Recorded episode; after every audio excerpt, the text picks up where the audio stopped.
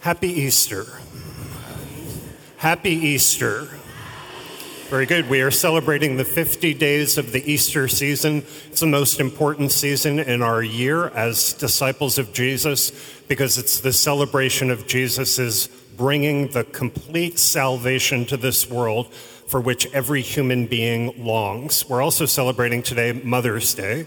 We're also celebrating, this is the third of four liturgies at which children in our community are going to receive the Eucharist for the first time. A lovely thing. Do you know, I, I ironed all of those robes myself by hand. Do you believe that? No, I didn't iron any of them. Diane and other people ironed them.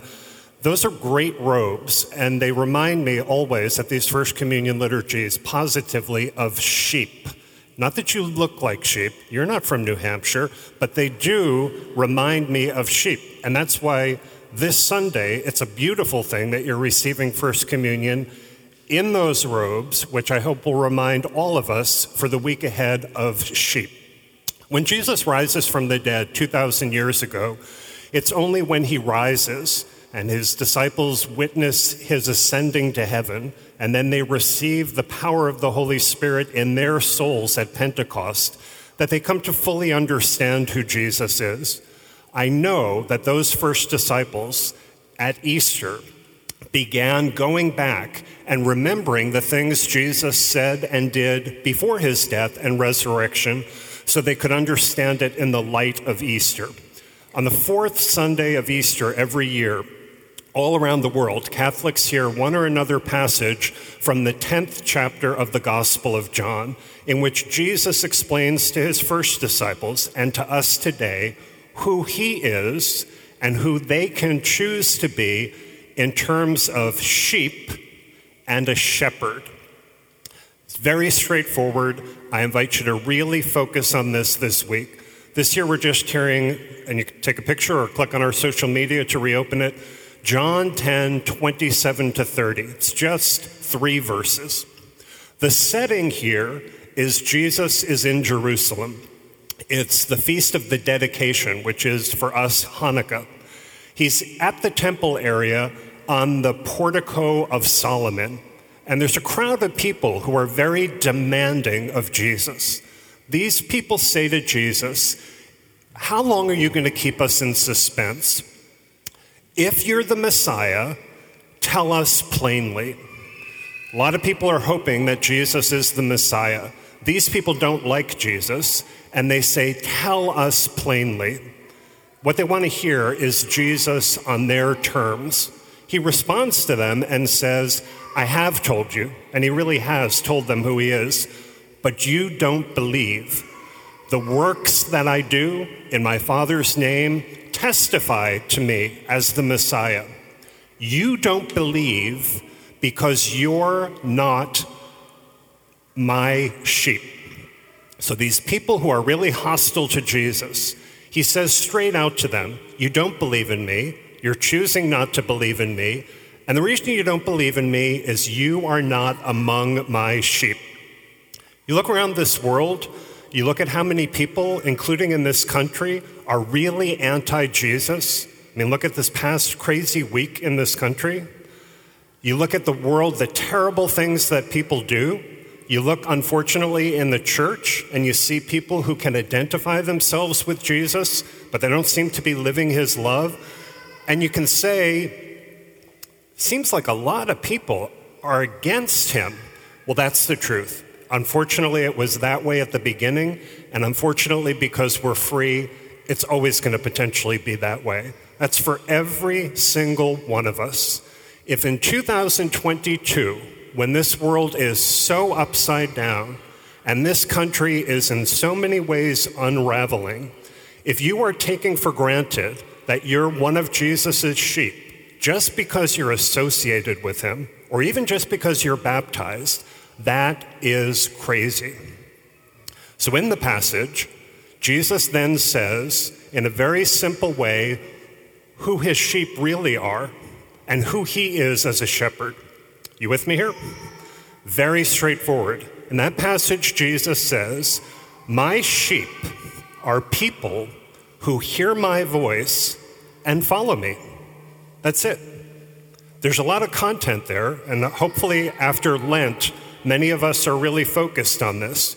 When Jesus says, People hear my voice, he means they listen to me, they let my word in, they come to understand it, they grow in it, and they put it into practice. So it's not just being around Jesus, it's hearing him and following him, putting him at the center of my life, getting myself out of the center of my life, learning what he tells me to do, and doing it.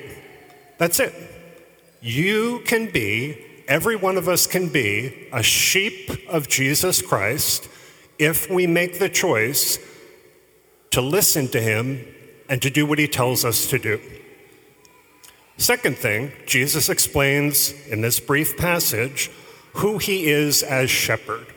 So he explains, My sheep, people who choose to actually follow me, belong to God the Father, and no one can take them out of his hand. God the Father has given my sheep to me, Jesus. No one can take them out of my hand. And he says, For people who actually are my sheep, I know them, I give them eternal life, and they will never perish. If you and I make the choice for real to be the sheep of Jesus, the one and only Savior of this world, He knows us. He knows everything about us. He gives us eternal life, and we will never perish. Please, this week, consider that. At the beginning of this year, many of your parents, we talked about how scary this world is for you, for those of you who are receiving First Communion. It can be a very, very scary world. And your parents who are trying to raise you are much more aware than any generation in this city and in this country how scary life can be. Think this week, here's a, a theological question What's the worst that could happen? You know, you say, like, don't you say this at home sometimes? Like, should we dry the cat in the microwave? Eh, what's the worst that could happen? Ask this about yourself. What is the worst that could happen to you? A pandemic? Cancer? A war? Failure at school? Failure in your job? Economic poverty? a country unraveling around you, persecution for following God, the loss of someone you really love, abuse, the death of someone you love, your own earthly death. What's the worst that could happen to you? All of those things are bad. They're going to happen, unfortunately, to all of us to one extent or the other but they are not the worst that could happen to you. The worst that could happen to you and me is we could be taken out of God's hand. We could be taken out of Jesus' hand. We could lose eternal life. We could perish eternally. Those are the worst things that could happen. And what news? That's what Jesus turns out in that passage to say will never happen to us if we live in Him. We will never be taken out of the Father's hand. We will never be taken out of Jesus' hand. He will always know us. He will give us eternal life. We will never ultimately perish. If you love these children, and if you love yourself, that is the ultimate good news. He is the Savior of the world. He has defeated already, ultimately, all evil and death itself. The fact that you all are alive enough in Him to bring these children here with all of our limitations, how beautiful is that? Salvation is completely real. It comes only fully through Jesus Christ. And look where these children are. They are His sheep right now. All we need to focus I kid you not, all we need to focus on is continuing this, coming here week by week, hearing His word, receiving Him in this sacrament, and getting out into this crazy world to follow Him, to put His love into practice. I can guarantee almost nothing. I cannot guarantee the future of any of our individual lives.